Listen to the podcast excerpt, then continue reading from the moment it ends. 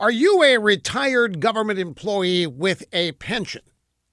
Well, the New York Times is reporting on a big problem in places like Oregon, New Jersey, Connecticut, and Kentucky because government employee pension costs are out of control. And you know what that means.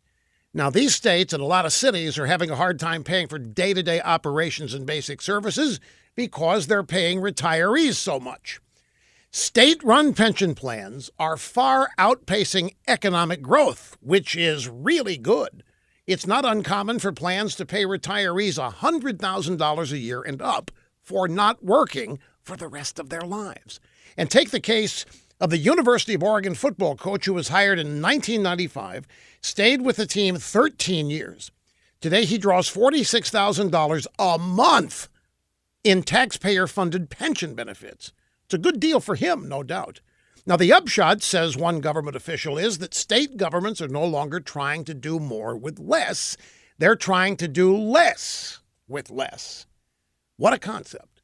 Truth is, if they had decided back then to do with less liberalism, they wouldn't be forced to do with less money now, and pensioners wouldn't be quaking in their boots over ending up with nothing somewhere down the road.